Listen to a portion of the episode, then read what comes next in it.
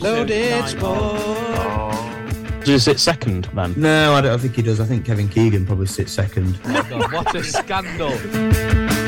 Austin Ekeler versus the Cards. Go and fuck the lot of you. I think Tom Naylor's going to be the nailed on holding midfielder, so it's just who goes. Unbelievable.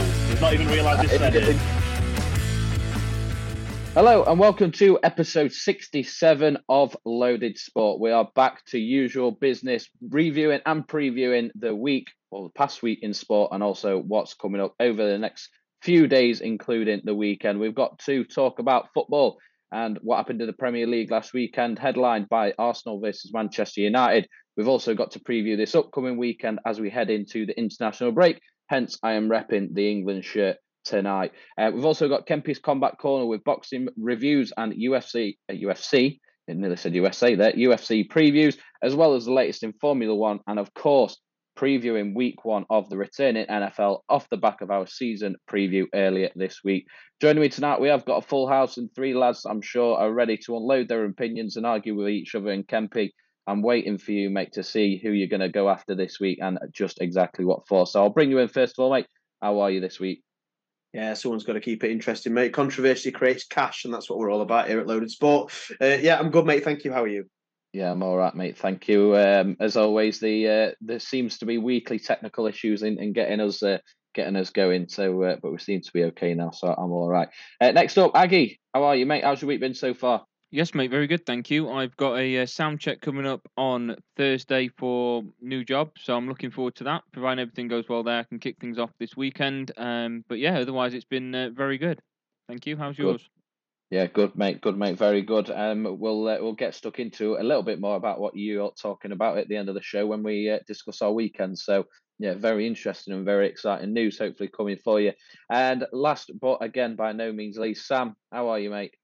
I'm good, mate. Good, mate. Um, bit tired. Been a long, been a long old week so far, and it's only recording Wednesday night. But uh, but we move, and uh, yeah, ready to uh, get this episode kicked off. Yeah, I know it's a psychological thing, but they're moving from Thursday to Wednesday. I feel like the week's getting a bit longer because of that. But um, anyway, we'll get used to it, like you say. So, as always, we are going to kick off after the absolute disaster that was NFL version of Loyal Man earlier in the week. We're going to revert back to something that we should be a bit more comfortable with until Kempy doesn't know who Mario Melchiot is or decides to start naming one man clubs or, uh, or one club men, should I say. So, uh, Sam, you're going to kick us off this week, mate. So give us a player. I will then follow up, then Aggie, then Kemp, and let's see how we get on this week. Sam, whatever you do, don't name a one man club. Ryan Giggs. No, I'm joking. No. Uh, I will go for Thierry Henry. Thierry Henry, and I will go with Barcelona. I'd nearly said New York Red Bulls then, but I couldn't do it. Um, I'm going to go with Luis Suarez. Uh, Liverpool. Sam, you're up. Robbie Fowler. Leeds. Um, Mark Viduka. I knew you were going to say Mark Viduka. Middlesbrough. Jimmy Floyd Hasselbaink. Chelsea. Shall I see if he's learned? Mario Melchiot. I don't know who he played for. Um, Fulham. No, he's Bullshit. mate, mate. Last week you fucking kicked off at me because I didn't know who he was, right? And now you're saying that he played for Chelsea. Fair enough. How do you expect me to know who he's played for? Because we you told fucking you. mong? No, Birmingham, you Wigan. didn't. We, said did. his We did. name. We did. said Yeah, his we name. We- All right. So all the things I've got to remember all week at work, and you expect me to remember where Mario Melchiot Yeah, played. you've got Some to of us have got more prioritise, mate. important things to worry about, Adam. Well, That's, and, that's all we're, we and we're off. and we're off indeed. So let's get kicked off straight into the football. And uh, like I said earlier, the main headline from this past weekend Arsenal hosting Manchester United in a battle for potential title contenders, if not certainly top four contenders. Sam, we're going to come to you first, mate. Arsenal eventually winning 3 1. Do you think that that scoreline did justice to the game that happened on the field? Um, it was probably a closer game, really, than the scoreline suggested. But I've got absolutely no sympathy for Man United. Um, it's yet another away performance that they come away with uh, with zero points, rolling on from the back of last season when they picked one point up against the top nine teams. They, they've already lost away to Tottenham this year, so it's looking like nothing's going to change on that front. So, got no sympathy for them. They just they seem very soft away from home, very, very poor spine of the team. Uh, yeah, I've just I've not really got much sympathy for them at all after this defeat. I just think they, they played relatively well. The system kind of worked. What the, Erik Ten Hag were trying to do. Obviously, the wheels fell off over the last probably five minutes or so. Declan Rice scoring very late on, then uh, Jesus scoring even later, which were didn't really mean anything. The third goal in the grand scheme of things, but I think the damage were done by the Declan Rice goal. So yeah, as soon as, as soon as United scored, they just kind of shut shop, tried to tried to see out the game, and it obviously blew back in the face. So yeah, I've got not much sympathy for them tonight yeah, they, obviously Odegaard scoring at equaliser pretty much within what ninety seconds, two minutes of the of Rashford's opener seemed to derail their their game plan a bit. Obviously, we were talking throughout the game. I think the good things were they looked very comfortable at the back when passing around the back. It seemed to be once they got into midfield and, and looking to move it into the final third that they didn't really know what to do and they ended up passing it back. So yeah, quite frustrating. Um, and and yeah, the the thing that you said there about the away record under Ole Gunnar Solskjaer, they went on a, a, record run of, of away or away fixtures without losing, um, and it seems to have flipped. They're really struggling away, turning Old Trafford back into a bit of a fortress. Two games this season, two wins, which let's be honest, we're, we're not convincing anyway, and also finished uh, or had the rest of the season very strong at home as well, following the uh, the early defeats at the start of last season. So yeah, definitely some work still to do. Quite some a few injuries, and you know something that could also impact the squad, um, which we'll, we'll get into very briefly later. But Kemp, one of the sort of big things, as I mentioned, the squad there after the game was um, Erik Ten Hag was questioned as to why Jadon Sancho hadn't made the squad, wasn't even on the bench for the fixture, and it, it, his answer basically alluded to the fact that he didn't think that Jadon Sancho was up to standard in training that week leading up to the game.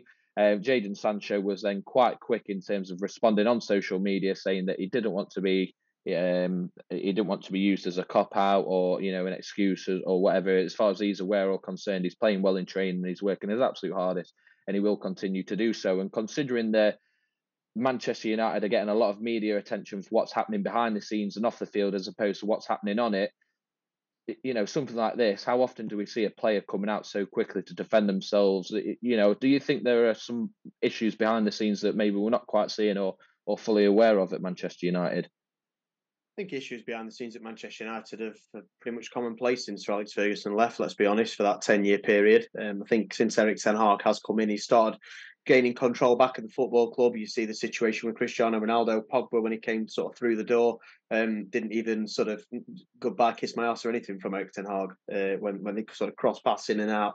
Um, yeah, I mean, again, there's a situation going on that we'll touch on very briefly later on, and that's a different scenario. But unfortunately for Jadon Sancho, you know, he's not the manager. It doesn't care. It doesn't matter what he thinks of his performance. It's it's what the manager thinks of his performance. Jadon Sancho doesn't pick the team sheet. Erik Ten Hag does, and uh, I think we'll all all agree since Jadon Sancho came to Manchester United from Borussia Dortmund, he's been very very disappointing in the main. Um, it's it's it's one of them, innit? Keep your mouth shut, in my opinion. You, are not good enough, in the manager's opinion, to get a start or, or even be on the bench. Um, and and and that's it, and you and you accept it. And I think Erik Ten Hag now needs to put his foot down, um, needs to come out and and really um, make a statement, whether that be putting Sancho in the reserves, uh, making him train with the other 21s, or or keeping him out of the squad entirely and, and transfer listing him to get rid of him in January because Erik Ten Hag started to get a grip on this football club now and these personalities that are coming out thinking whatever they you know they can just do and say whatever they want. Um, now he needs to prove it and, and needs to control this Jadon Sancho situation because you know, Sancho's he's not going anywhere in the immediate uh, aftermath of what he said. So um, yeah, I mean, the transfer window to Saudi is still open. He could ship him off there, but uh, yeah, um, he needs to get a grip of the situation and he needs to uh, to put Jadon Sancho back in his box, as I like to say, in my opinion. The yeah. key word what you said there, Dawson, when you was reading out the stories, it, it I don't know if it, I don't know if it's the same yeah, for everybody Sam, else, but Sam, Sam, Sam, disappeared for me. I can't hear Sam, anymore yeah, Sam Sam completely went, and I thought that was me. Yeah. Um, I panicked I me as well. Sam, are you there? Hello. I'm back. Uh, yes, to Sam, back. Sam's back. There we yeah, go. we're back. Oh, yeah, I was just going to say, obviously, I think the key key word was him, his opinion that he, that he's working well in training. Um, I mean, what does that stand for? Anything? Just seems like behind the scenes at United at the minute, the, the whole club is just on its horse. You've got obviously, you've got Jadon Sancho coming out saying that. Obviously, we know the stuff with. Um, with Antony as well. There's something really sinister going on there, and then obviously with, with what they've just got rid of with Mason Greenwood, it's just it just seems to be storyline after storyline with United at the minute on these young wingers that are just coming out. There just seems to be really ill disciplined, and I don't know. Like like Kem said, ever since Fergie has gone, the club just is just on its arse for me. And hopefully Ten Hag does seem to have got a bit more of a hand on it and, and hoping it's steering the wrong way, but it just doesn't seem that way. I mean, the reports on uh, on Antony were only in I think January. The reports that so obviously Ten Hag, Ten Hag was the coach then, and, and he's been Ten, Ten Hag's player for years going back to Ajax. So yeah, that just the, the whole club at the minute um, does stink slightly. Kem, you got something to say to that? Yeah, I think I think you've been a bit harsh on Erik Ten Hag there. To be fair, um, I think the Ronaldo situation was really really tricky for him to deal with, and he dealt with it really well, in my opinion. Um, there's been a few personalities at the club that, that haven't really you know settled in well and, and, and have been real detriments to the squad. And Erik Ten Hag seems to have managed those those negative personalities and so in some occasions managed them out the club. I think with Antony it's difficult because you know yes it may have been reported in January initially, but I don't think you know we, we didn't hear about it then, did we? You know it's not not been common knowledge in this country until very very recently in the last few days. So Erik Ten Hag now needs that time, in my opinion, to respond to that and to deal with that. Um, I know the club have put out a statement, but he needs time to be able to deal with that with all the facts that he needs and and with the, um, situation with Sancho, again, you know, yes, it, has it, been bubbling. Sancho's performances haven't been very good, but this situation with him coming out on social media saying I'm not being a scapegoat, you know, that was only a few days ago. So, in my opinion, um, let's let's give Erik Ten Hag the benefit of the doubt with these two players, see how he manages them. Manage Mason Greenwood out the club himself. I think he, Erik Ten Hag personally dealt with the Greenwood situation pretty well. The club didn't. Um, so let's see how Erik Ten Hag deals with this situation because, like I say, in my opinion, the track record he's got dealing with difficult players, I think it's been pretty good so far. Yeah, I don't know if you slightly misunderstood what I was saying. I definitely weren't, weren't pinning the blame on Ten Hag. I was, I was just saying, obviously, over the last last couple of months, behind the scenes, United in general, it's just been really murky. Um, yeah, I agree with that. Yeah. And obviously, Antony is, is supposed to be his guy. He has brought him over from Ajax for a reason. Um, he's, mm. he's getting in the team ahead of the likes of Jadon Sancho and, and Garnacho at times. So if he's if he's willing to install his trust in him, it, no one really, can really hold their hands up and say Antony's been brilliant eh, since they've no. signed him. So the fact that he's mm. sticking with him, it, Antony needs to do do himself a favour and his coach a favour and, and, pay a bit of a bit of that back because he's, he's yeah, not been great. Pitch. Yeah, on the pitch, most definitely, I agree with you. Yeah, and that, has been my big issue with United. Just, just the storyline after storyline coming out. You, would never get this in, in the Fergie era, really. I just, I, I, just think the club has really lost its identity compared to where it used to be. Adam, that was quite a bit there in terms of opinions about off the pitch, but on the field, uh, for me personally, I, I do think it was a relatively even game. United and Arsenal both had a good sort of 10, 15 minutes where they were controlling the game. Um, and United, as we know, did go uh, 2 1 up with what 10 minutes left with that Garnacho goal that was then overruled by offside. And there's been a lot of back and forth on social media on that decision. Um, and, and then ultimately, those two late goals. But do you think Erik Ten Hag deserves some sympathy for what he's dealing with on the pitch, considering the fact that he ended the game with Harry Maguire and Jonny Evans at, at centre back, which, let's be honest, they, they were partnering each other at Leicester, what, six, seven years ago? You know, and clearly aren't at the, at the level that the other teams in, say, the top four, even the top six are. So you know, despite the off-field things and everything about the Glazers and individual players, do you think Erik Ten Hag deserves some credit for for what he's still trying to deliver and what he is delivering on the pitch? Yeah, I think he's still trying to obviously deliver results. He's obviously got what's going on off the pitch in his mind is going to have that affecting. Obviously, you've got supporters, and I know from being in a situation where you've got supporters wanting the board out, it creates a lot of animosity, and it's difficult to keep those players focused on what's going on on the pitch, especially when you're being compared in some instances of how much you've fallen from the likes of Man City and from Arsenal, who are now obviously competing at the highest level. Uh, Liverpool have been in a similar sort of situation over the last couple of years as well. So I think it's difficult for him, and I think he needs a lot of appreciation from United fans shown for what he's managed and what he's so far managed to build within that United squad. I think some players like Kemp and like like Sam have said are letting him down on the field. Um, of course, Jadon Sancho, uh, uh, me being a dinosaur myself, social media and getting on social media, making your comments about not being chosen and saying you're not a scapegoat. For me, is just focus on your football. Get focused on what you're doing and get yourself back into that that lineup and show why, whilst these players are playing bad, we sit here and talk about how Antony's playing bad. How bad must Sancho actually be in training to not be in in that lineup or even in the question of that lineup. You know, you've got Rashford who's playing out left, you've got Antony, you've got Fernandes, you've got Sancho, you've got some talented attacking midfielders there.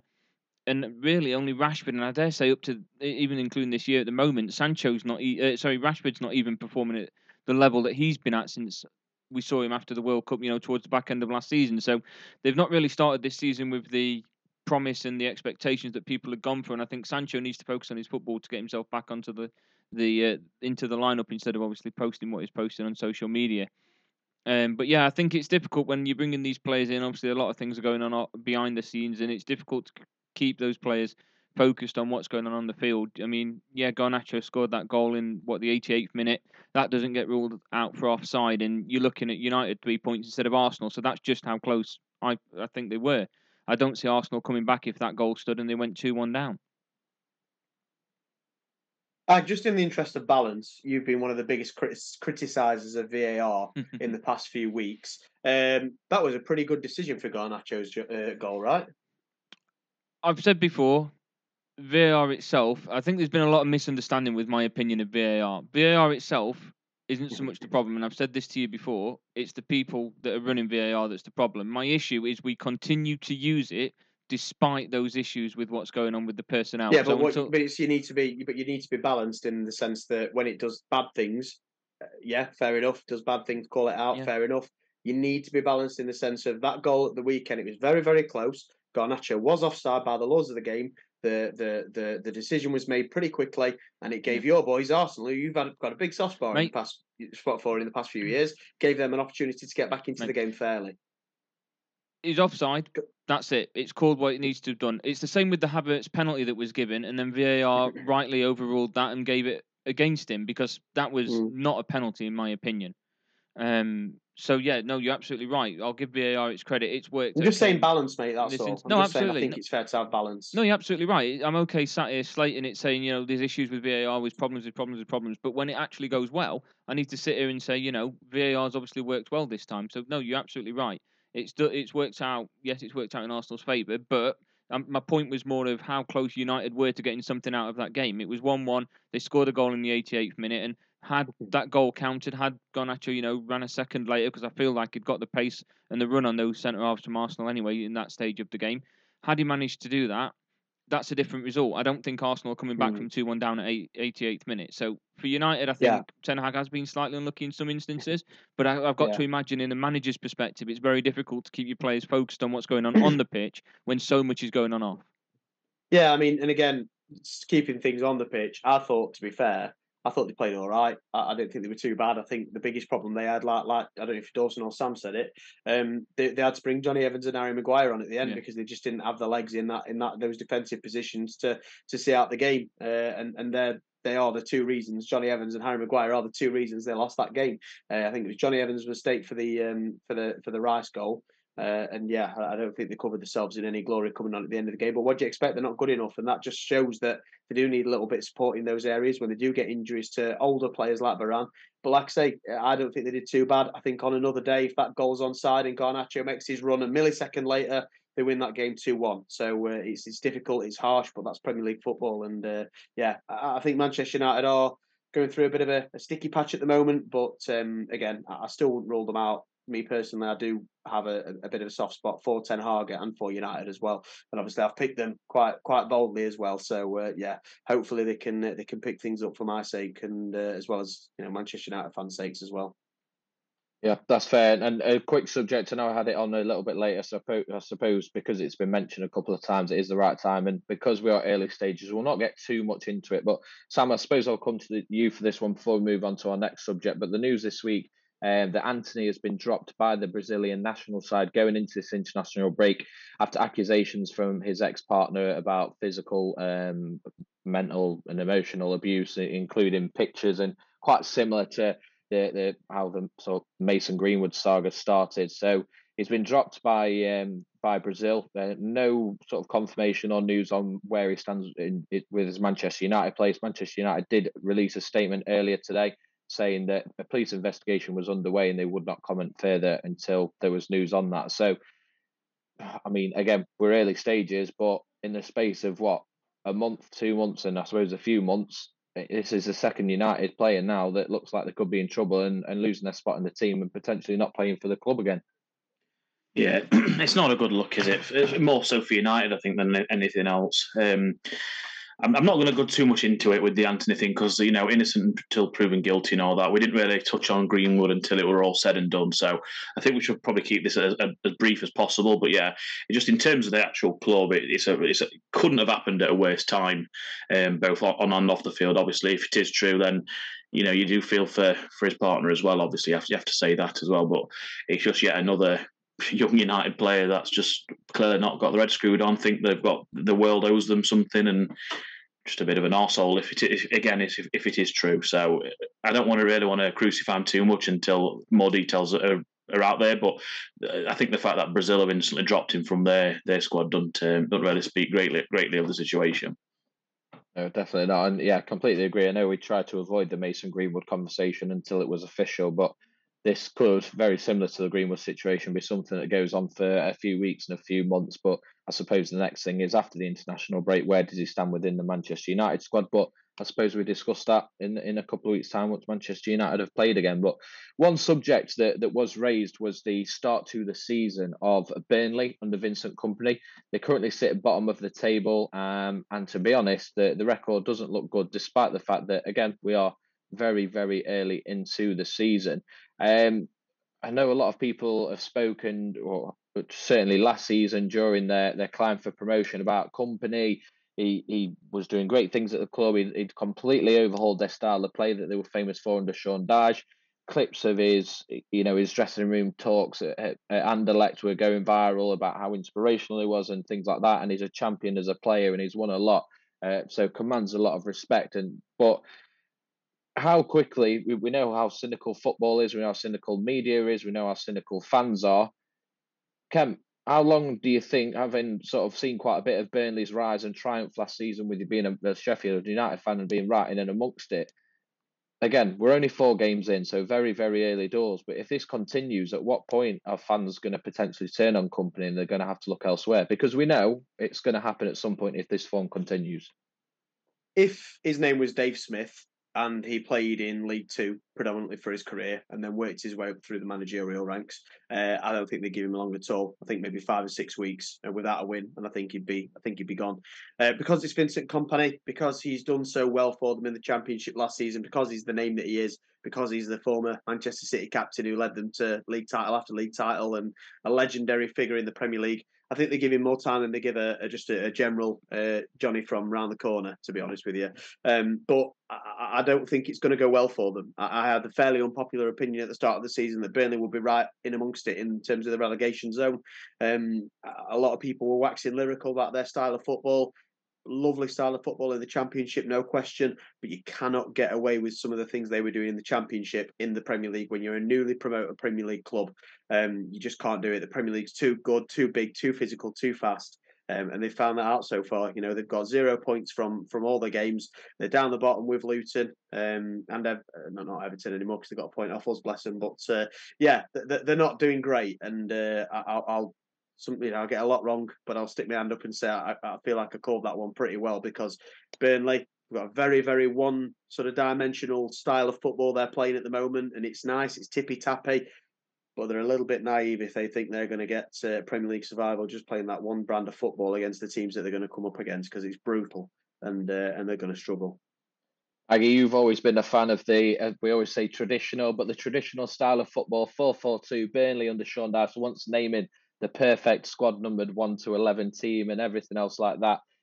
With a team like Burnley, they're never expected to achieve, say, Europe. The, the absolute best, I suppose, they could hope for is maybe a mid table finish. So, is the start to the season as they adjust to being back in the Premier League, is it harsh? And should this be something that should be ignored until maybe 10, 12 games in?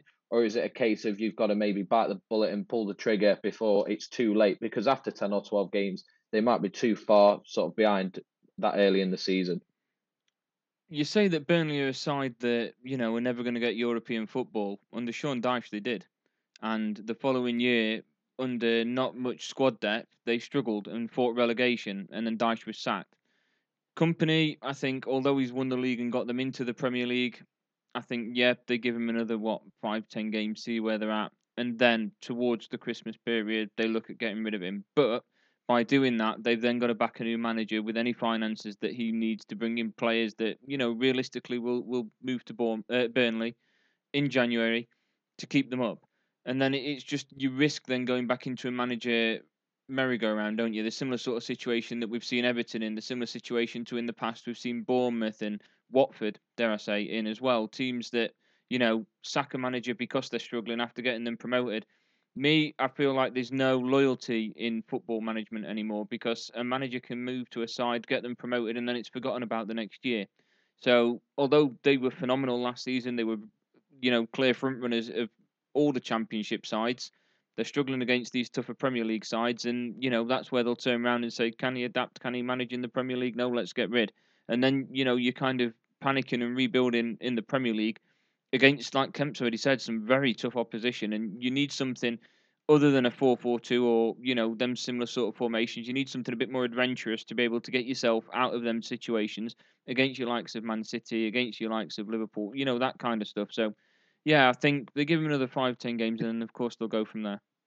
Me personally, Adam, I think they're being a bit, a little bit too adventurous, trying to play nice, neat little football when they've just been promoted from the Championship. I think they need a bit of that old, old school Burnley back in them. To be honest with you, I think they need to make it ugly. I think they make, need to make it difficult. I think Turf Moor was always a very intimidating place to go. Now you go to Turf Moor, yeah, they've got great, support, really, really good. But you know, there's there's the big, you know, new new stuff they've got, new fangled facilities, and nice little fancy football that they play, and it's easy for teams to go there and uh, and play against them. One thing you can say against you know about Sheffield United is that we don't make it easy. We don't play tippy tappy football. We, we try and play to our strengths, and I think that's what Burnley have got to do. I think they've got to try and use Turf Moor to their advantage, make it ugly, make it difficult. There's going to be some really horrible sort of midweek fixtures in, in the evening in Burnley, and it's going to be freezing cold and tough for opposition, especially foreign players. And I think that that intimidation factor that Burnley used to have, I think that's gone.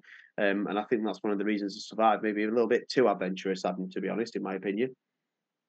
Yeah, I think that's that's fair. That's what I meant. Though was more of the you know adaptability. They need to be able to adapt yeah, to something different yeah. than just play obviously what they've been playing. Just a very quick question for you, Kemp, but off the back of that, before we move into what's coming up over the next week with the international break, uh, being a fan of someone like a Sheffield United who have obviously had a tough start themselves, uh, but have got a point, like you said, against Everton at the weekend a team like a Burnley who could potentially be doing better or could have potentially gained a win or two at this point in the season, is the international break coming at the right time? Do you think the mindset is yeah, let's have a break, we've got a couple of weeks now to reset, or is it no, we, we need to be we need to be cracking on and, and trying to, you know, I suppose recover from this poor start? Depends how Vincent Kompany uses it. If he uses it to look at it and think, right, reset, reset the minds, reset the bodies, let's go again and let's stick to the football that we've been playing and trust the process, I don't think it'll benefit anybody. I think they'll just come back and they'll get the same results they've been getting before the break. I think if he looks at it, he looks at the tape of the, the, the you know, looks at the games back on the telly and, and sees what they've been doing, the mistakes they've been making, and then changes what he's going to do in training, changes the style of football they're going to play, maybe go a little bit more direct I think that could change things, and I think it could work to their benefit, and the international break will work well for them. But it depends on how Vincent Kompany uses it, and it depends if he uses it to their advantage or not. That's uh, that's absolutely fair, Sam. I'm going to come to you now as we move into what is coming up over the next few days, and uh, specifically this weekend. It is international break, which means we have two England games between now and the next episode. Um, England play Ukraine on Saturday away, 5 pm kickoff. They then have a friendly at Hampden Park in Scotland, facing Scotland on Tuesday evening. So only one competitive game, but two games nonetheless. And just a question I want to ask you about the squad. I know we, we briefly discussed the squad, but some some stats that have come out now the season has started. Uh, Kalvin Phillips, as we know, was included and has played six minutes so far. Harry Maguire was included as in, and has played 23 minutes so far. Um, Jordan Henderson has been included, as we know, has made that move to Saudi Arabia, which is not a competitive league, uh, as we've discussed before. Uh, so there are three players that are in the squad. Not included, James Ward Prowse, who currently this season has 351 minutes, a goal and three assists under his belt. Jarrod Bowen, 360 minutes, three goals and one assist under his belt. And Raheem Sterling, 261 minutes and two goals under his belt. So, what do you think of all well, first of all, in terms of from Southgate's perspective, picking those players over the ones that have shown they're performing, and also from a player perspective, what do you think that does where you're performing and then seeing the kind of players that are being picked ahead of you? Um, I, I kind of get why the odd one hasn't been selected. Jarrod Bowen, I kind of get that one. Um, I think we've got that much attacking talent that have been called up.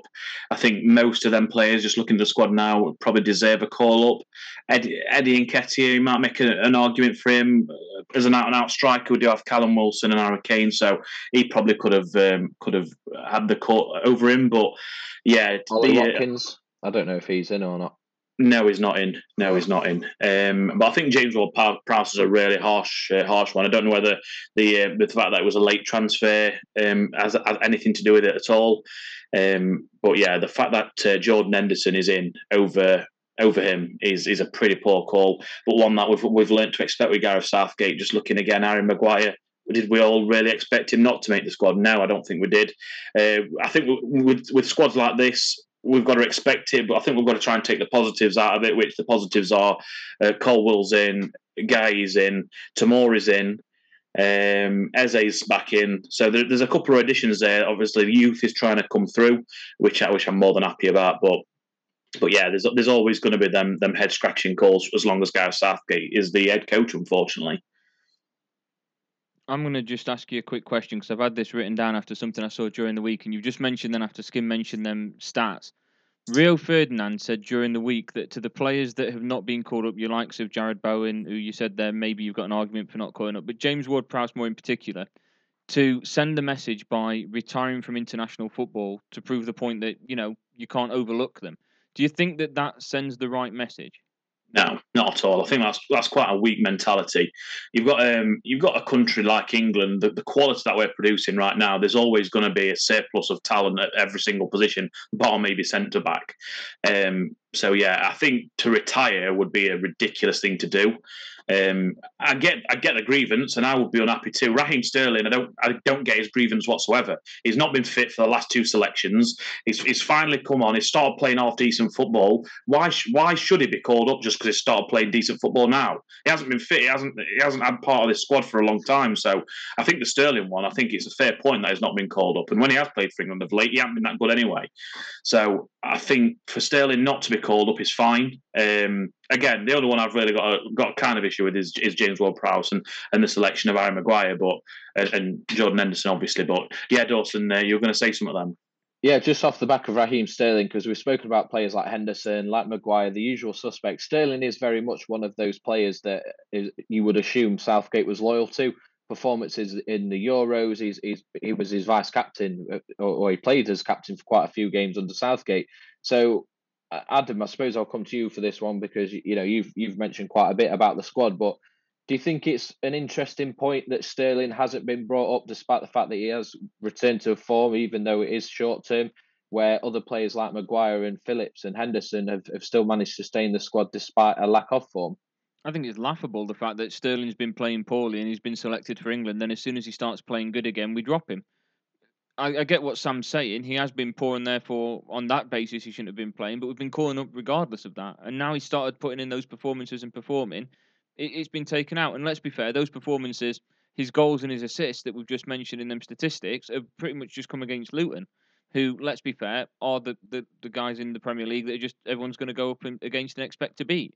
So I get that one.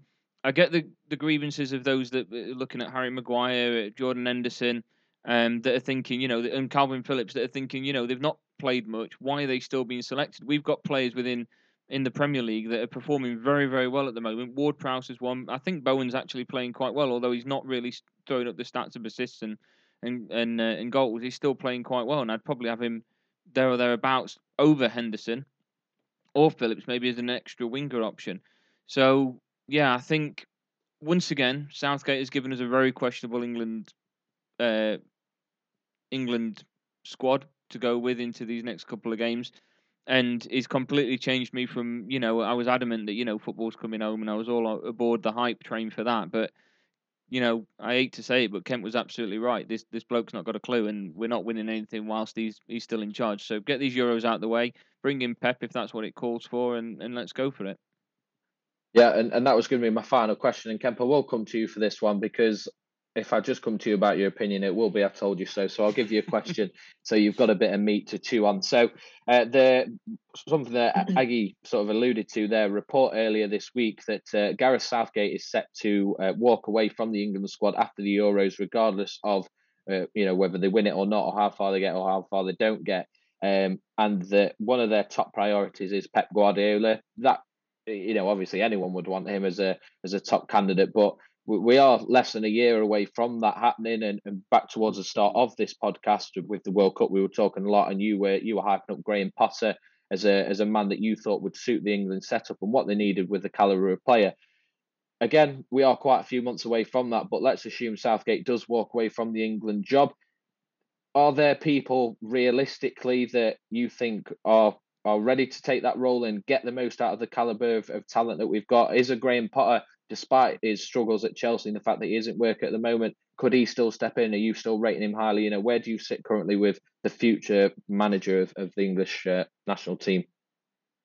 Yeah, I think in regards to I told you so. I mean, I don't, I don't need to say that, do I? Like that, that's been said a long time ago. I don't need to say that anymore. Um, but yeah, I think we all kind of looked at Southgate and thought, no matter what happens in the Euros, he'll probably go anyway.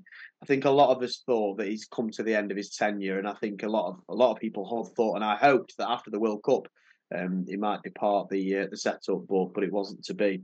Um, yeah, I think it's difficult at the moment. I was all in on Graham Potter. I think my opinion has slightly shifted on the Graham Potter side of things. I think when he was at Chelsea, although Chelsea is a bloody basket case for any manager to to take over and to manage, um, I think there were some big characters there, and I think sometimes he uh, he failed in managing those big characters and failed in managing that team. So it's difficult in that respect. Thomas Tuchel was also a name that I banded about after the World Cup. Uh, obviously, he's no longer unemployed; he's found work now. Um, I think it would be difficult to speculate in terms of who could be the next manager of England if if if, uh, if Gareth Southgate does depart, because it is ultimately we are sort of ten months away from probably the end of that competition and us seeing you know what happens and, and who's going to be available. And like we said, you know, before managerial merry-go-round is a bit fucking mental, so anything could happen between that time. But yeah, I mean the ideal the ideal scenario obviously is Pep Guardiola. Um, do I think the FA would go for Pep Guardiola? No, because I think the FA love nothing more than a yes man in that position, and Pep Guardiola ain't that. Uh, so they're not going to go for him. They've not got the bottle to go through him. I don't think. Um, it wouldn't surprise me if the under 21 manager Lee Carsley was was in the, the conversation for the England manager. That's what they do tend to do. They do tend to bring them through the ranks. Obviously, you've seen it with Southgate and Stuart Pearce. I think was tipped at one point to potentially take over as he was the England under 21s manager. So I think more likely than not knowing the FA and knowing how little bottle they've got, I think Lee Carsley will probably be the one that I would say is is a is a favourite in terms of who I think it would be and potentially not, not who I want it to be. Yeah, I'm sure we'll all agree we'll take Sarina Wiegman uh, based on her success um, in that. But yeah, it's a long time to go, but that is a report that was out this week, so I thought it was relevant. Before we close off on football, let's put our name to some predictions. Like I said, away in Ukraine, or obviously a neutral venue it will be played in Poland um, on Saturday evening, and then a friendly away at Scotland at Hampden Park on Tuesday evening. So, Sam, come to you first, mate. Uh, competitive game, Euro qualifier against Ukraine. What's your prediction? And then a friendly against Scotland. I think we'll comfortably beat Ukraine, and I think we will draw against Scotland. Okay. Do you want to put your name to some scores or? 4 0 England, Ukraine, and 1 1 in England, Scotland. Interesting. I'll tell you what, that atmosphere at Hampden Park will be electric. So uh, that should be a good one and probably a more entertaining watch than the competitive game on, on Saturday. Uh, but we will see. Kemp, 2 0 Ukraine, 4 0 Scotland. Yeah, can't can't see it going much differently. To be fair, he always does well in qualifying and friendlies, doesn't he? Bless him. Uh, but yeah, I think um, three three one against Ukraine. I can see them getting a goal. I think it'd be good good for them to get a goal as well. Probably a very good feel good moment for them. Um, Scotland, I think England will win 2 1. I think, like you say there, Dawson, it will be a very tasty affair, uh, but I do think we'll get the job done in the end. And I'm not sure who you'll hate more, Scotland or Gareth Southgate. And that that'll be uh, that'll be one it's close, it's close, very close indeed. Aggie, give us your predictions for uh, game versus Ukraine and Scotland. I think three 0 against Ukraine and one 0 against Scotland. I'm going to go for 2 0 against Ukraine and also 2 0 against Scotland as well. It'll be interesting to see what kind of team he plays against Scotland. Will he make changes? Will he give players like Ineze, Tomori, and those kind of players that are just on the cusp and getting into the squad a chance? I'd like to see it, but I'm not holding out too much hope. But we will review those games uh, this time next week in episode 68. But it is time for the latest in Kempy's Combat Corner. Kemp, Sam, big fight this past Saturday evening in Manchester. Liam Smith against Chris Eubank Jr. in the sequel to their fight earlier this year in Newcastle. Um, it wasn't in Newcastle. We watched it while we were in Newcastle, so apologies for that. But um, in Manchester. Yeah, Manchester again, yeah. Talk us through the fight. How did it differ from the uh, from the first fight, other than the result, of course? And um, what are your thoughts for each fighter moving forward? Yeah, well, thank you very much. And again, welcome back to Kempy's Combat Corner. We discuss all things combat. And this last weekend, as you say, it was the big fight back in Manchester with Liam Smith versus Chris Eubank Jr. for the rematch of their fight that initially took place earlier on in the year. Bit of a fucking masterclass, if I'm honest with you. I think I came into the fight, the pre fight prediction from myself was that Liam Smith would take the fight and that he would take it on points, and he didn't look anywhere near throughout the entire fight. I think the most he looked in the fight was in the first round, where he was doing nothing but grabbing and holding. Sam, we both watched this fight. Um, it was a, a, an interesting prospect going into the fight. You predict Chris Eubank Jr. Yeah, and you got it absolutely spot on, mate. So well done. Your thoughts on the fight and Chris Eubank Jr.'s performance? It was a bloody masterclass, in my opinion unbelievable. I backed him to win. I didn't think he'd win uh, that convincingly. Um, I thought the first round very cagey. He was doing a lot of grabbing, and I think we all we all watched it and thought, let's uh, let's not start that for you know let's let not let's not that be the entire fight. And it wasn't. It was just an anomaly the first round, and then from rounds two and onwards, he just dominated from start to finish. So yeah, it were a, it were a fucking brilliant fight, to be fair. Um, the uppercut was always there. Liam Smith holds his guard quite tight up, and that, that gap in between his guard was picking it apart every single time. The jab was outstanding, really sharp jab, kept him at distance. Uh, and yeah, and Liam Smith just couldn't seem to get right. Uh, he did. It looks like he had trouble with his ankles at some point in, in the fight, uh, which which definitely wouldn't have helped him. But yeah, I think even with with a, a fully fit Liam Smith, I, I, still think he'd have demolished him. Um, yeah, what what do you reckon? Yeah, you're absolutely spot on. I think there are a few contributing factors factors as to why we saw such a masterclass from Chris Eubank Jr. Uh, stopped the fight in the tenth round, I believe it was, um, but again dominated him pretty much after that first round had finished. And like I say, you know, we're completely in agreement. Um, we all didn't want that grabbing and holding to to to persist throughout the fight, and thankfully it didn't. Um, I think Eubank Jr.'s shot selection was absolutely unbelievable. I've not seen a fighter land that many shots that they've thrown in a very, very long time. It just seemed that everything Eubank threw landed. Every single shot he threw, it seemed like it landed. Um, Liam Smith, he's he's mentioned that there's there was issues with his ankles. He's always had issues with his ankles, and there was a replay. I think even the fourth, the first or the second round where he, he, rolled both of his ankles. Actually, it looked like at the same time, uh, which is a, a, bloody mean feat. To be fair, well done, Liam Smith. It's I don't know how he's managed it. Did well there. Um, he did. He did. He certainly did. But he's, he's also mentioned as well about a, a pretty grueling weight cut that he went through as well. So the fight was initially scheduled to take place earlier in the year, um, and it was delayed because uh, Liam Smith had an injury. I think it might have been a back injury. Um, but since then, um, the, the, fight was rearranged and, and whatever it might be. And then on Saturday night, Smith looked really, really slow, really flat. Like we said, he did look, you know, his ankles were were, were obviously suffering, but he, he couldn't get going from the first bell to the final bell. And um, and you wondered why that was. And he did shed a little bit of light after the fight, saying that he cut in the last few weeks of the fight, he cut, I think, something like three stone in weight and really trained himself to get down to the weight. Now, in my opinion, Sam, he, he actually came up to fight Chris Eubank Jr. He's actually fought in lower weight divisions throughout his career, Liam Smith has. And he came up to fight Chris Eubank Jr. in this 160 pound um, weight division. Um, and, and Liam Smith had a really grueling, you know, weight loss, weight cut building up to this fight. And that was one of the reasons he said he was flat. To me, even though you're dealing with an injury and maybe you can't train the way that you, you should have and you and you probably could, that just reeks of unprofessionalism to me. I mean, how can you be three stone overweight before moving into this fight? It just doesn't seem like it's it, it's right, and it seems like there's something really wrong there in Liam Smith's preparation. I don't know if you you agree. Yeah, no, completely agree. Um, you, you know you've got a fight coming up. You know you've got to reschedule it at some point. You've you've already pulled out once, so you, you kind of you should kind of feel like you owe the other guy one if if they're pull, pulling the fight because of you. Obviously, Chris Eubank Jr.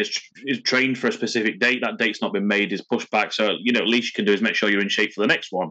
Um, well, to be fair, he has done that, but yeah, it sounds like he's massively cost himself and just hasn't really judged his, his cut very well. And, and to lose about three or four stone over such a short amount of time is is it's definitely not going to be any good for anybody. So yeah, it's it's really poor preparation on his part to get to get that heavy uh, when, like you say, when he's when he's normally have to come up a weight to fight this at this, this level.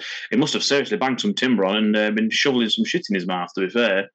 Yeah, yeah, definitely. And again, you know, I get there's an injury and you and you are limited in what you can train, but then you know the focus surely has to go on the diet. If you can't move around as much and you can't get as much exercise up and you can't burn as many calories, surely then you've really got to watch yourself in terms of your diet to make sure you don't balloon up in weight. I mean, you look at you know, MMA fighter, UFC fighter, Paddy the Baddy Pimblett, you know, blows up massively between fights and and it affects weight cuts really badly and it's really, really not good for you. And, and at Liam Smith's age, you know, he's 35, he's not young for for, for a boxer at, at that weight class.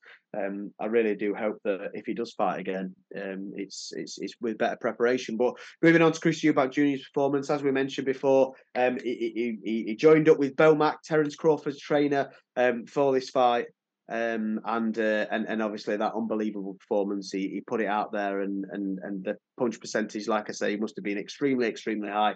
Landing uppercuts at will, like you mentioned there, Sam. Landing every pretty much every shot that he uh, he wanted to land on the night. Um, and it was a masterclass of performance from Chris Eubank Jr. And it really, really whets the appetite, in my opinion, for that Conor Benn fight, for a Kell Brook fight, for a fight against, you know, Gennady Golovkin, um, and, and for these big money fights, because that's what Chris Eubank Jr. wants, I'm sure of it.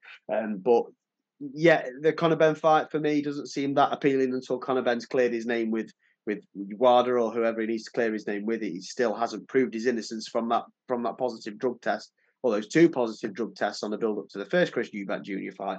But if he can do that, I'm really interested in seeing that as a fight because at the minute, after that performance, I think Chris Eubank Jr. really, really is a red hot favourite going into that fight. A couple of other fights on the card that I think it's worth mentioning. Uh, Dave Allen, uh, the White Rhino, uh, fought against Fraser Clarke in the heavyweight division, um, which was a bit of an ugly sort of a slug, not even a slugfest really. I think it was just a an ugly fight to be honest. I think uh, they, they didn't cover themselves in glory either. Fraser Clarke or Dave or Dave uh, Dave Allen, um, and, and, I think it was a, a, pretty unappealing fight to watch. The the fight was ended. It was retired um, at the end, uh, and uh, yeah, yeah, in the eighth round I think it was.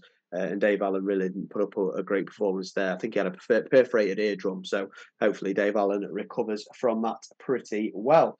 Um, we also had a few other decent fights on the card. Um, I think it was a, a, pretty decent card for Boxxer. They've had a few issues in the past few weeks and months with their with their fights and their cards falling out, and um, yeah, I, I, think it was uh, a, a decent night overall at Manchester Arena, culminating again in a huge, huge win for Chris Eubank Jr. to hopefully take him back to the uh, the big fights uh, that he wants in his future. So, Sam, I briefly touched on it there, um, but the main event, as as we said, it was it was Liam Smith versus Chris Eubank Jr. Chris Eubank Jr. coming out with a win, the stoppage in the tenth round. Um, what's next for Chris Eubank Jr.? Who do you think he'll fight, and who would you like to see him fight? Might be the same answer for both. Yeah, I mean, he called out Golovkin at the uh, at the end of the fight, which which would be a decent little fight. I know Golovkin's past his best now. I, I wasn't quite aware of that. To be fair, I've not watched many of his latest fights, and and I thought, why is he doing that? But obviously, you, you did say that he has dropped off massively in his in his age. So it's just, I think it's about forty one now. But yeah, I'd like to see that. I'd like to see uh, Chris Eubank go for a belt. Of course, I would. Um, other fights around the division, I, I, think that's probably the most most suited one for him. You, are looking at the the, uh, the Conor Benn one, and I think personally, for what Eubank will have to do for the Conor Benn fight, I think he'll end, he could well end up doing something similar to what uh, Liam Smith did against him, coming down at such a weight class. I think his his old man called it uh, attempted murder, trying to get him down to um, down to his down to his weight. It's, it's, such a lower division than him. So, yeah, I, the Conor Benn, Benn fight is obviously going to sell. It's it's something that we I think we all do deep down really want to see. But uh, yeah, I, I don't think in in a grand scheme of things in regards to belts, that's really where it should be going. So I think at his stage in his career, was he 34, 35 now at Eubank? He wants to be starting to look for a title challenge, and I think Golovkin would probably be the perfect one for him to go and get a crack at a belt. Yeah, I definitely agree. Uh, if that's what he wants, but you know, if, if there's loads and loads of money there for a Conor Benn fight that he really thinks he's going to win, you know, where do you go? I suppose it is prize fighting at the end of the day as well. But no, you are absolutely right. For me, I do think that he will fight Conor Benn next. I think they'll find a way to make it happen. Um, but I also think he should fight um, Gennady Golovkin. I agree. Uh, he really hasn't looked the old Gennady Golovkin, and you're not going to at 40 years of age, are you? Let's be let's be honest. Um, and I think after that performance at the weekend, I think it, it really is um, something that he could he could potentially do. Something that might be a sticking point for him, though, Sam. And I'm not going to cover this too much because it is a legal case, and we don't want to kind of get into hearsay and and then she said she said and she said he said sorry, and and who's done what, but. Bo Mac, Brian McIntyre um, was actually uh, arrested on his way back to the US um, after the fight. I think it was on Sunday or Monday um, for for carrying a firearm uh, in the UK, which obviously is illegal, and we're all thankful in the UK for that. If there's any Americans listen, you're fucking stupid for letting random people have guns, but that's a different topic for a different podcast, I suppose. But Bomac did get caught with a firearm. It's illegal in this in the UK, and, and again, thankfully so. And and it looks like he's been remanded in custody awaiting charges for that, Sam. So if Bomac does, you know, face the the full justice of, of the you know of the law, and he does see sort of prison time for this, which could happen, you know, he shouldn't laugh, but it could happen. Where does that leave Chris Eubank Jr. and Terence Crawford? Because you know they're both so, and other fighters as well in that stable, because they're both so, you know, showed such improvements from that from working with Bomac, or, or Chris Eubank did anyway. Um, that's going to be a real detriment going into another fight, is it not? Oh God, it'd be massive, massive. You, you, we both said you could you could see the the Crawford effect on on him on on the fight. The jab was lethal at time, like whenever he wanted it, it was there. Um, just Bo, what's he doing? Bringing a gun into the UK? It's just pure pure hood rat in it. It's like you, you, you, just can't you can't take them out of the hood, can you? It's it just it, they're making all that money at this top end of a sport, and it's, it's it, it, beggars belief. It really does. And and you know what? It, it, probably should see time for it to be fair, because if it were just a random person on the street, they would. So just because he's rich, shouldn't really excuse him for it. But it's it's disaster for um, it's disaster for Chris Eubank Jr. Of course it is. I, I, wouldn't have a clue to be honest where where it turned to. Definitely wouldn't go back to uh, Roy Jones. Um, I think the Liam Smith first one, Liam Smith one was just wrong for him. His style all, all over the place, caught between two styles, as they say. Um, he even kept trying to mirror him at some point where he was dropping his guard, letting him, like taunting him, and, and it just it weren't really working. So, yeah, whatever Bo Mac has done behind the scenes is, is worked wonders with him and it would be a crying shame for Chris Eubanks Jr. more than anyone if he was to, if he was to see time. Mm. Yeah, no, you're absolutely spot on. If it was somebody else, they would they would be in, in bother for it, and it looks like he will be as well. But I mean, come on, you know, why is he why is he even doing it in the first place? Beggars belief, like you say, as to why it's even happened. But I'm sure we will see what happens there with the uh, with the benefit of time. Um, moving on from boxing to uh, to the UFC, a big time UFC event is back, and it's back down under in Sydney, New South Wales, Australia. The Aussies are getting a big UFC card this weekend. Um, and it's stacked to the gills with with some really really entertaining fights. The three that kind of spring to mind uh, more than any others, I say, is Justin Tafa against Austin Lane. Justin Tafa is a is a big old guy, a big old uh, uh, uh bloke who uh, who loves getting a scrap, scrap from New Zealand, uh, a typical Kiwi. Um, and if he lined up for the All Blacks, you you probably wouldn't you would probably wouldn't think he was out of place. He's he's a big old boy. Um, and uh, he loves getting in scraps, which is why it's going to be really interesting when he fights Austin Lane this weekend down under. And I'm sure Justin Tafa is looking to put himself uh, in lights in the heavyweight division um, and get himself a real big, big fight to uh, to hopefully move his way up the rankings. Another very, very interesting and entertaining heavyweight. Another guy who uh, who hails from down under from New South Wales in in Australia Um, and another guy who, like I say, if he lined up for the Australian rugby team in this instance, you really wouldn't think he was out of place. Tai, Bam Bam, Tuivasa, the Shoeys will be on uh, on on show, uh, and I'm sure on uh, on Saturday night, if he gets a win, I'll be pouring a drink into a shoe and I'll be pouring it down my neck as I often do when Tai Tuivasa fights. It's a shoey day, and hopefully it'll be a win when he fights against Alexander Volkov, a really really well well seasoned and good heavyweight. Seems to be a bit of a gatekeeper for the upper echelons of that division. Um, and Tai Tuivasa against Alexander Volkov will be a very, very interesting fight indeed. Possibly the most interesting fight, however, of the night, and as it should be in uh, in this instance, is the middleweight champion of the world, Israel Adesanya, against Sean Strickland for the UFC middleweight championship of the world, the undisputed UFC middleweight championship of the world. This is going to be really, really weird. Um, not because of the fight and styles. I think Sean Strickland is a very, in in, in some instances, one dimensional fighter. He's got a few decent wins on his record, but when he fought against another really good striker in Alex Pereira, uh, he got his lights shut out pretty easily, and, and I can't see that being any different. The difference that I can see uh, is the build up to the fight. It's going to be very, very interesting. I've not seen anything just yet as we record on Wednesday of fight week. Um, but Israel Adesanya is a very new school type of guy, loves his anime, uh, loves his TikTok, loves his video games. You know, he's a real modern young guy. Uh, and he's he's kind of a, a modern man, a millennial, uh, as as it were. Sean Strickland is a little bit different than that. He, uh, he, he he lives in. I think the last time I saw the accommodation that he lived in, it was pretty much you could describe it as like a hut or a shed. He's, he's a bit of a strange guy. He's a, he's a gun toting all American um, and he's very unapologetic for it.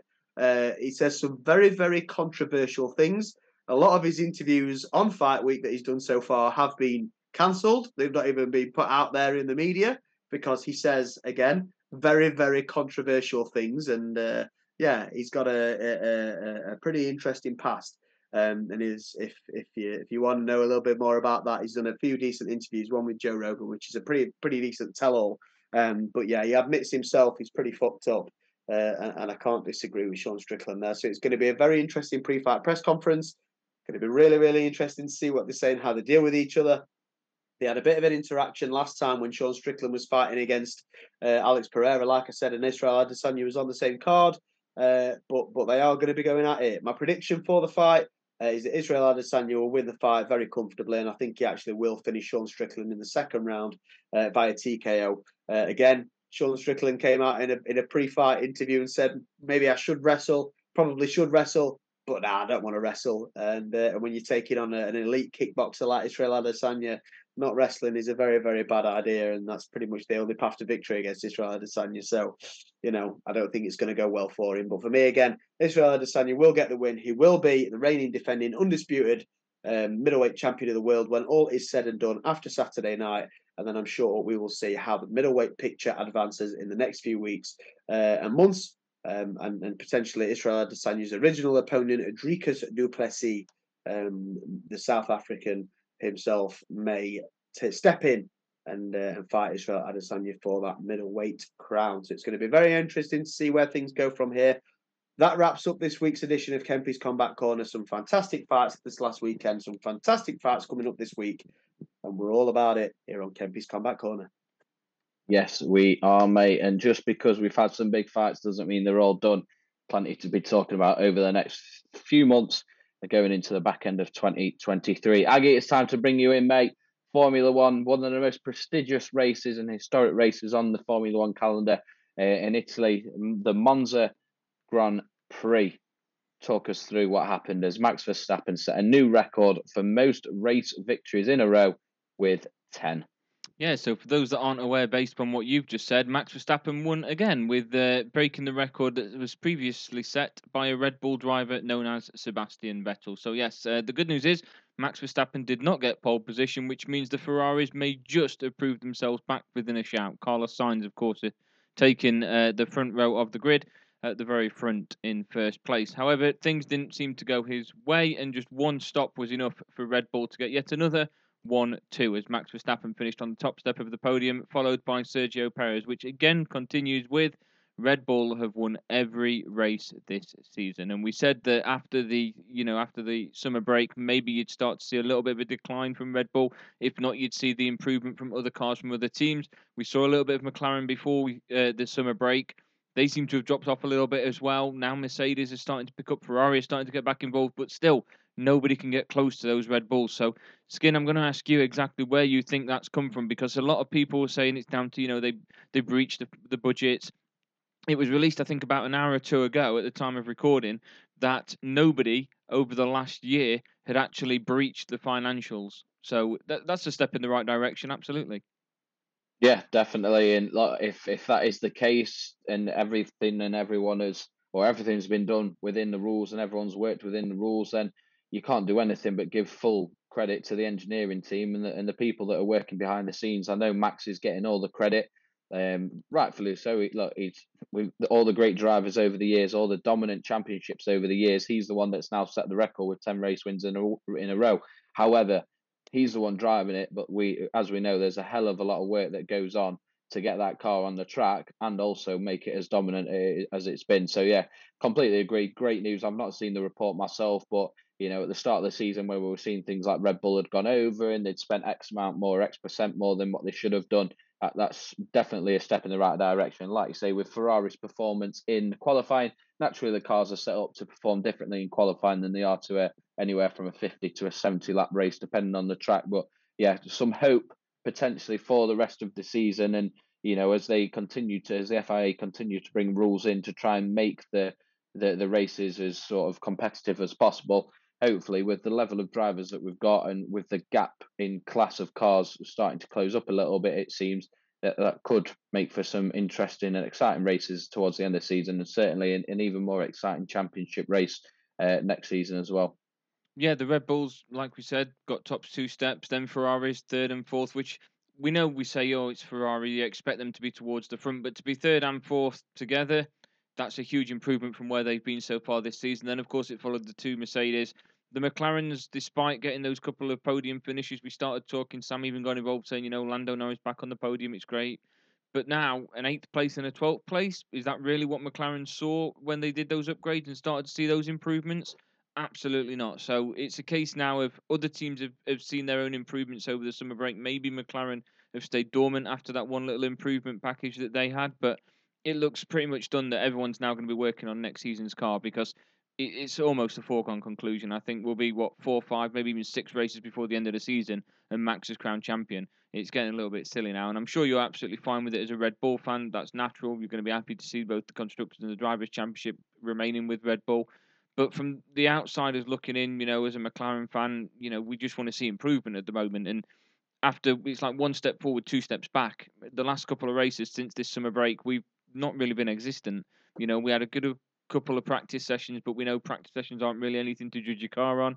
The drivers and the you know the uh, the constructors know more about all that sort of stuff. But for us as as viewers, you can't really look at it and think, oh, we finished top in P1. You know that's huge. It's not. It, it's practice, and you know that when it comes to qualifying and when it comes to the races, it's a completely different situation, isn't it? That the Red Bulls just turn it up a gear and, and do what they do best. But it's important at the moment that we are starting to see other cars get on pole position. Max Verstappen hasn't dominated qualifying sessions like he has races. I don't know whether that's to keep things interesting for himself or whether it's just a case of, you know, other strategies are working better for other teams. So it's interesting to see what direction it goes in in preparation for next season. yes, it, it, this season in races it might just seem a little bit boring that you're just watching Max drive around the track and win, you know, unanimously. But in general, I'm excited to see where these teams are going to really pick things up ready for next season to try and compete a little bit more with Red Bull. You know, they've had that, that sanction they've had for breaching the financial rules. That we've not really seen too many differences. They're still the elite of the elite. That they're still flying ahead, and I expect that to continue maybe into next season as well. Lewis Hamilton, of course, signed a new contract. George Russell the same. So Mercedes know that they've got them same two drivers for next season. So now when you've got your driver lineup set, you can start to prepare for that car a little bit better, prepare with them, ready for what they need for next season. So hopefully that's something we'll start to see from Mercedes. I don't like Lewis Hamilton, but if Mercedes are going to compete with Red Bull, it's going to make the races more interesting. You know, I'm all for that. And hopefully we'll start to see McLaren pick things up a little bit before it gets too late and we lose Lando Norris. Yeah, we'll see. But uh, you mentioned there about the, the difference in qualifying and that side being more competitive The next race in is in a couple of weeks' time. It's your favourite race in the calendar, the Singapore Grand Prix. And with it being a street race, we know how limited the overtaking opportunities are. So that qualifying session should be even more interesting as teams will no doubt go all out to make sure that they get a good starting position with that limited opportunity to overtake. So yeah, we'll be back next week to uh, to preview that with no race this upcoming weekend.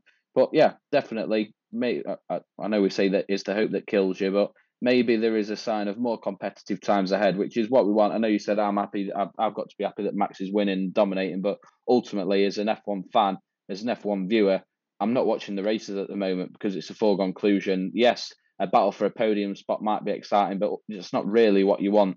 Uh, nobody really tends to care about the race for second place. They care about the race to the top, uh, you know, and that's what that's what I want to see. So hopefully we we see a little bit more of that in the future on the back of what you've just said there, that's absolutely right. You know, I used to sit there and watch the Formula One. I remember telling you not long before the summer break that, you know, it's the most exciting I've been for a race. You know, Lando was second, Piastri was third. And maybe that's a little bit biased because of McLaren and it was the excitement of what we could do, you know, but Sainz got pole position. It was a Ferrari on the front row. And this week I sat down and I, I think it was Crystal Palace that was the early game, wasn't it? Was it Crystal Palace? I watched Crystal Palace play instead of watching the Formula One. Yes, I watched Arsenal Man United, but I think I was always going to be doing that. But I watched the football instead of the Formula One. And when the games don't seem that interesting, I tend to watch the Formula One, if that makes sense. But this week, it was just gone. It wasn't even in the interest. No, that's uh, that's absolutely fair. But yeah, like I said, we'll be back next week to preview the single Singapore Grand Prix. Hopefully, that qualifying session will make for some exciting viewing. So, last sport of the night. It is the spot that we covered earlier this week in our season preview. It is the return of the National Football League as we head into week one. What a time of year, lads. I'm sure we'll get deeper into it later or at the end of the show when we're talking about our weekends. But that first Sunday evening, six o'clock, getting the feet up, getting the takeaways in, or getting the food in, whatever it might be, ready for seven hours of commercial free football or watching a live game. But uh, just very quickly, Sam, I'll come to you for this one, mate. News that came out, breaking news at the start of recording. Nick Bosa has signed a new five year, $170 million extension with the San Francisco 49ers. That works out at $34 million per year, which makes him the highest paid NFL defensive player of all time. Considering the amount of money that San Francisco are paying at certain skill positions, they've got a huge chunk of their cap go into a, a small group of players. Is it the right move? Should they have paid him? Should they have paid him how much they have? Or do you think they're going to end up struggling in the next couple of years with the amount of cash they've got, like I said, in that small group of players? I think it's the right decision for them. Um, I think there was a, a couple of rumours flying about today that there could well be a season standoff, which wouldn't have been good for anyone. Um, I think there was also reports that 28 of the 32 franchises were willing to pay him the money he wanted. So there was a market for him. So his, his agent obviously knew that. Uh, and yeah, I think I think he's got what he's deserved. Um, three years removed from his ACL, he showed no deterioration since then. I think he's missed one game in the last three years. So, yeah, for me, he is probably the best defensive player in the NFL right now maybe a couple of others, TJ Watt, Aaron Donald. Donald's dropped off a little bit over the last year or so, but yeah, for me, if fully deserved. Um, San Fran, that's what they're all about, defense. And then the, the, how many times over the last five years that offense been practically non-existent with the quarterback changes they've had, and that defense just kept them in games and, and got them into the playoffs time and time again. So for me, prioritize defense if you're San Fran, and the offense should uh, should just follow suit for him. Right decision for me. Yeah, that I have to agree.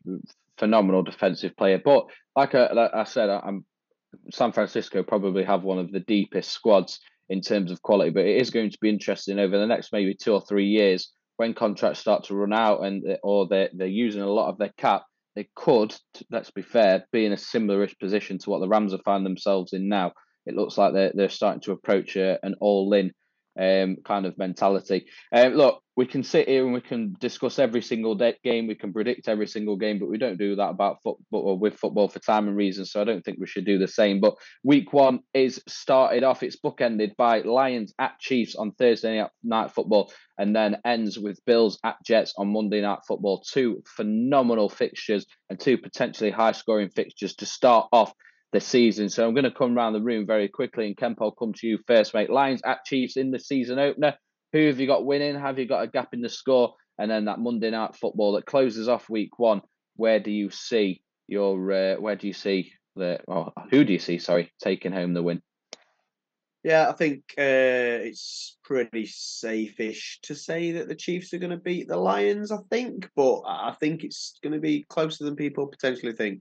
Uh, I think Chiefs win by three, uh, but I think they will have to come back into that game. I think they will be down. I think it'll have to be a bit of bit of Patrick Mahomes clutch um, to to get them back uh, in the win column after week one. But the Lions are not going to be any. Uh, they're not going to be a pushover. So it's going to be a tough game and a close game. But the Chiefs by three on that one.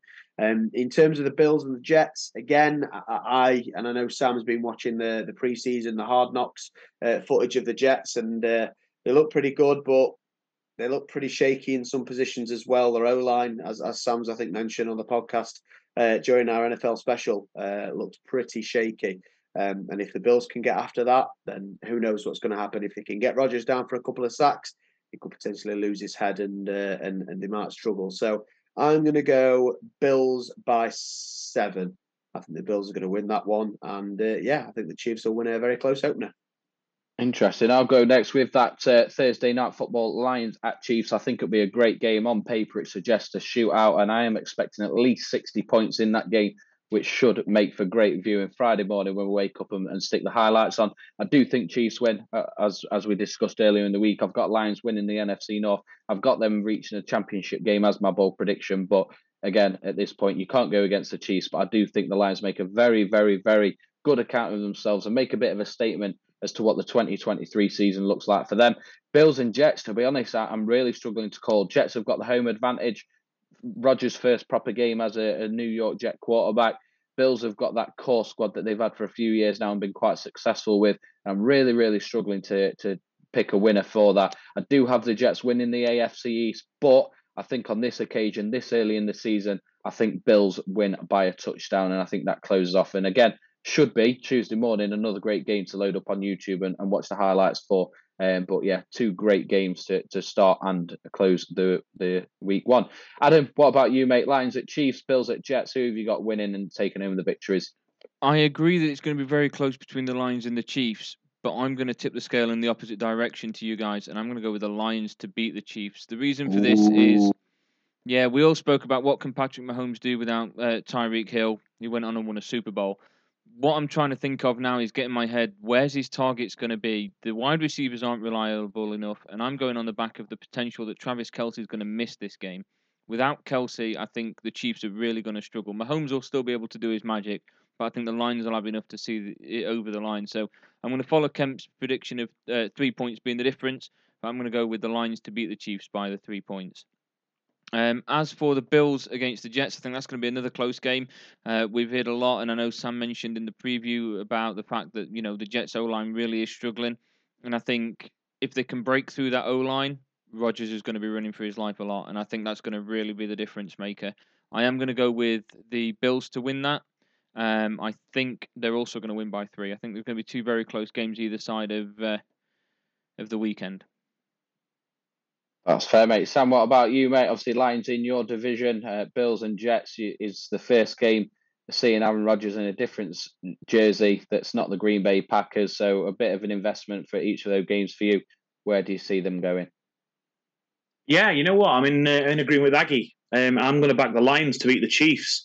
Uh, for pretty much exactly the same reason. I think if if it all kind of hangs up on whether Travis Kelce is going to be suited and booted, and if he's not, I think Mahomes is in trouble.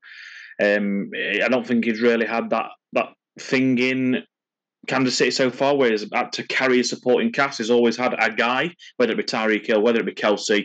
And I think it, with with them receivers removed, you're looking around. He's got to rely on the likes of Marquez Valdes-Scantling. Um, obviously, Mecole Hardman has moved on to the Jets as well, so his, his receiving options aren't great. He's got, I think, got Kadarius Toney, which he's obviously going to hope he's going to have some kind of breakout year with them. So yeah, for me, I will be backing the um, the Lions in that one to win by one point. I think it'll be a very close game. I think you could well be right there with it being a bit of a shootout, and I think the Lions are just going to pip it in the end. And in regards to the final game of Week One, I am also going to back the Bills to win that one. I always t- kind of gauge a football football game with how the, the um, how it's fought in the trenches. I think the the O line and the D line, Bills have got one of the best defensive lines in all of football. No matter who they're playing, they're playing against a team with a pretty bad O line, a really bad O line, really, and a not so mobile quarterback anymore. And I think that's a recipe for disaster. I think it could be a bit of a damp squib for Jets. They're going to be a full packed out MetLife Stadium, everyone for the coming of Aaron Rodgers, and I think they might lay a bit of an egg at home against the Bills. So I'm going to go the Bills by ten. Interesting. And Sam, I'm going to stick with you for this one because we, it would be remiss if we didn't very quickly cover cover our, our thoughts for our teams in week one. We'll again probably not do it every single week, but again, it is the season opener. But uh, none of our teams playing in that six o'clock window, so I'm assuming that we'll all have our feet up ready for red zone. But 25 past nine, Green Bay Packers at Chicago Bears, the oldest fixture in the National Football League, if I am correct on that.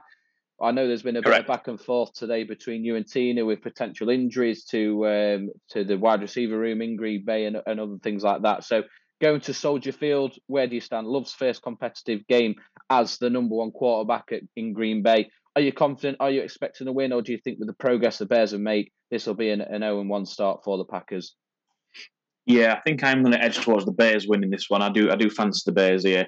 Um, a lot of it does does hinge on our health of our wide receivers. Obviously, Romeo Doubs and Christian Watson, both on the injury report, both questionable for the game, which would be an absolute disaster. It means that our number one receiver will be the rookie, rook, rookie Jayden Reed, um, which uh, to never have taken an actual NFL snap before being the number one receiver is just not a good thing. This is why I've been harping on about a veteran presence we needed in that receiver room, and it was looking like it's coming back to bite us in week one. So all depends on the the fitness of our two receivers. Uh, but yeah, I've obviously I've backed Bears quite heavily in my, uh, my my preseason prediction, so I expect Bears to take care of business week one against the Packers.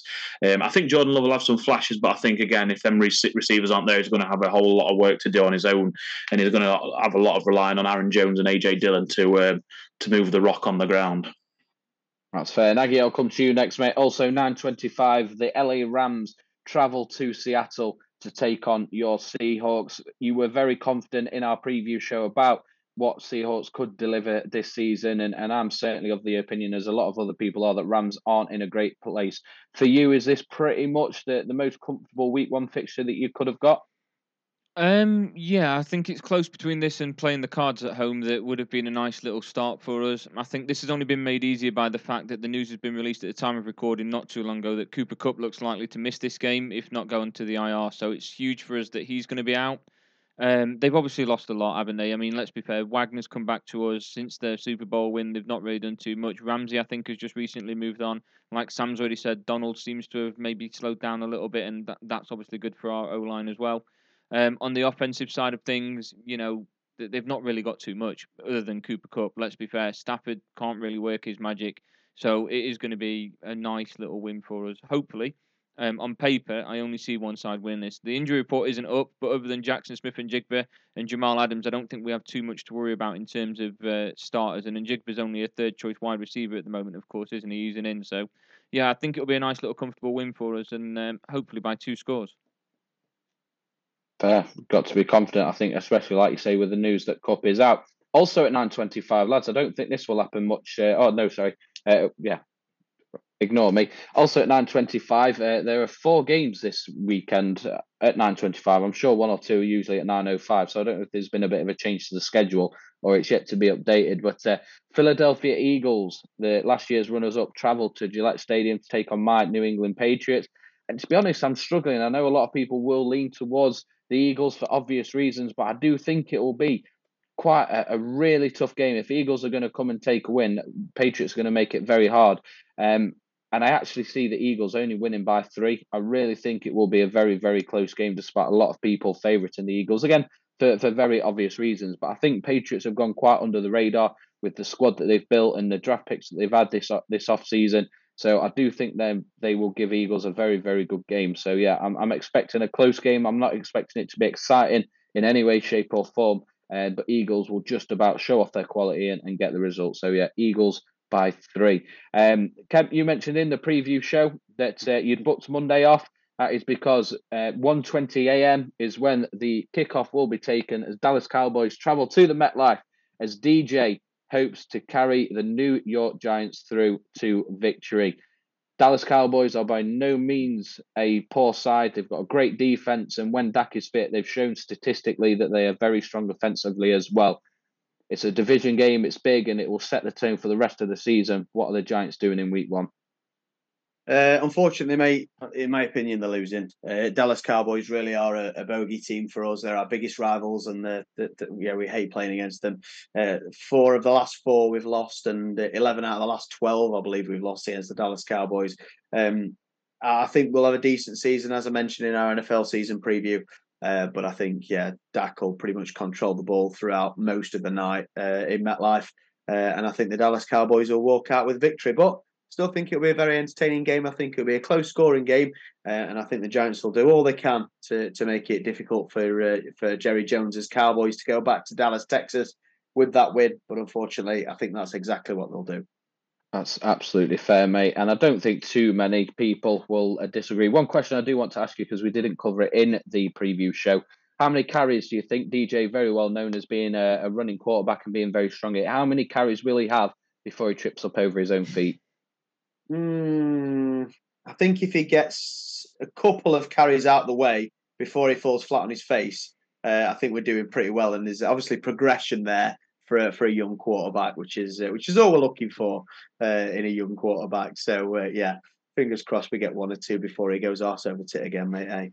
That's fair. I think he's been at year for about uh, in the league for about four years now. Is he still a young quarterback, or yeah, is he approaching veteran station now? A veteran, I'm not quite sure veteran about status. That, yeah, I'm not quite sure about that. Yeah, listen, we need to see. In all seriousness, we do need to see a lot, lot better production from DJ this year. Um, the defense is, you know, the hallmarks of a decent Giants team. Um, is a is a really really good defense. Um, and uh, and and an average to good quarterback, six seven out of ten quarterback. We saw that in Phil Simms. We saw that in Eli Manning. Uh, our two Super Bowl winning uh, quarterbacks. So as long as DJ looks after the ball, um, doesn't turn over as more times than he than he uh, than he makes touchdowns, uh, then uh, we'll we'll hopefully be making progress. So fingers crossed, and fingers crossed we do beat the Cowboys, but it'll be a big uh, a big big task. Yeah, absolutely. So that is episode sixty-seven, lads, and it is time to close the show in uh, with the same way we do every other weekly episode, and that is what we are doing with our weekends, and it will no doubt link in nicely. So I do want what your actual plans are for the weekend, and then give us the more in-depth what your plans are for six o'clock Sunday. What's the plan? What's for tea? If it's a takeaway, what you're bringing in? Because we know that week one for us group of lads, it is one of the best Sundays of the year and one of the most exciting times of the year as well. So Aggie, come to you first, mate. As you mentioned at the start of the show, potentially a new job and a new role starting this weekend. So why don't you tell our viewers, our listeners, a little bit about what you've got going on outside of Loaded Sport? Yes, mate. Um, Thursday I am doing a sound check, and providing all goes well there, I will be doing commentary for either the Premier League uh, Cup games. It could be the World Cup international tournaments as well for um, the MLS and Saudi Arabia. So I'll be providing uh, football commentary for Flash Score, all being well moving forward for this season. So I'm looking forward to that. Um, and of course that'll be what I'll be doing Saturday if the uh, the sound check goes well. And then of course on Sunday uh, preparation, I think it all builds up, doesn't it? I'll probably be sleeping throughout the majority of the day just to bring six o'clock around quicker. Um, I'll be ordering from Papa John's. It was something that I was advised when I first watched Red Zone, and it's become a tradition for me. I'll be ordering myself a pepperoni pizza, um, some. I think it is it is it the, the tater tots? Is that right with the with the cheese and the bacon as well? Yeah, uh, yeah, Be yeah. ordering that around about quarter past five to make sure it gets just in time for uh, when Scott Hanson says those uh, infamous words, of course, that seven hours commercial free football gets underway. So uh, yeah, I can't wait for that. Look forward to it. Big good that went on TV, but it means I can uh, fully enjoy Red Zone for the uh, the seven hours as well. And I'll probably be up to about four o'clock watching the late game, and just like I'm going to be doing on Thursday, staying up for the Chief Lions. So I'm a sucker for it. Yeah, absolutely, you are, mate. But uh, hopefully, once you've got confirmation that you'll be starting at Flash Score, we have got the contract signing photo ready. So we'll get that released across social media, and we'll, of course, share and promote the games that you are commentating on moving forward, mate. Looking forward to it. It's a great opportunity for you, mate. You should be excited because you've been working hard to get to this point. Um, so yeah, good luck, mate.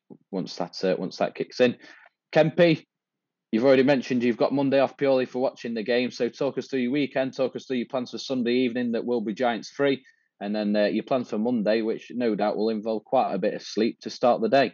Mm, well, this is the debate I have with the few NFL fans. To be fair, I will uh, never ever watch Red Zone if the Giants are on at six o'clock. Uh, unfortunately enough for me this week, they are like I say they are on the uh, on the the late game prime time game on Sunday Sunday night or early Monday morning for us.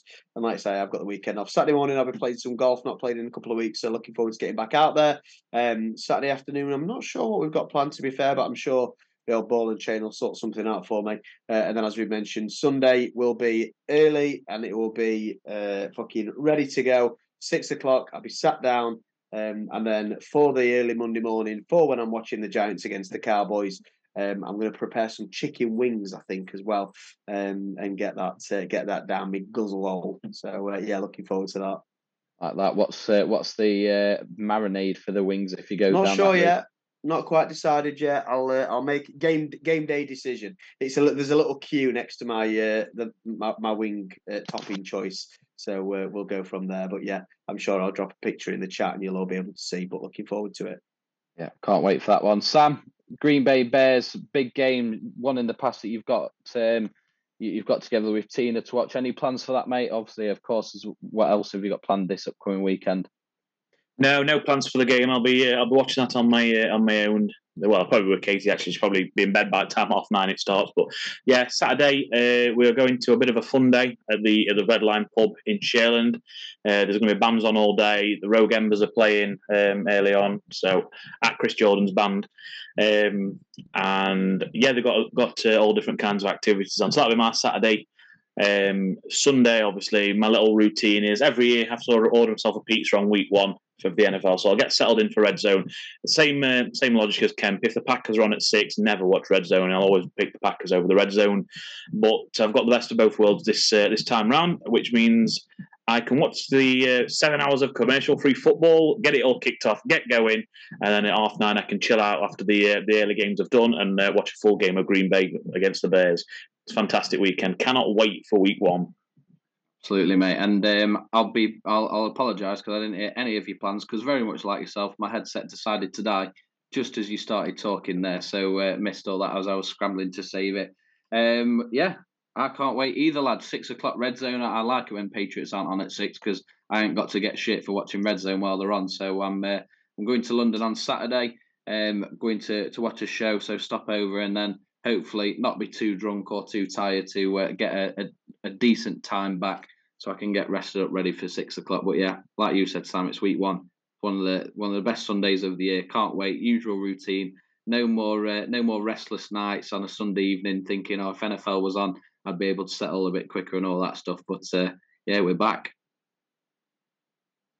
And yes, Kemp, that is one of the best 52 Sundays of the year, mate. Um, I've got it in a ranking. It's around it's around about seventh, I think, on on the list of the best Sundays of the year.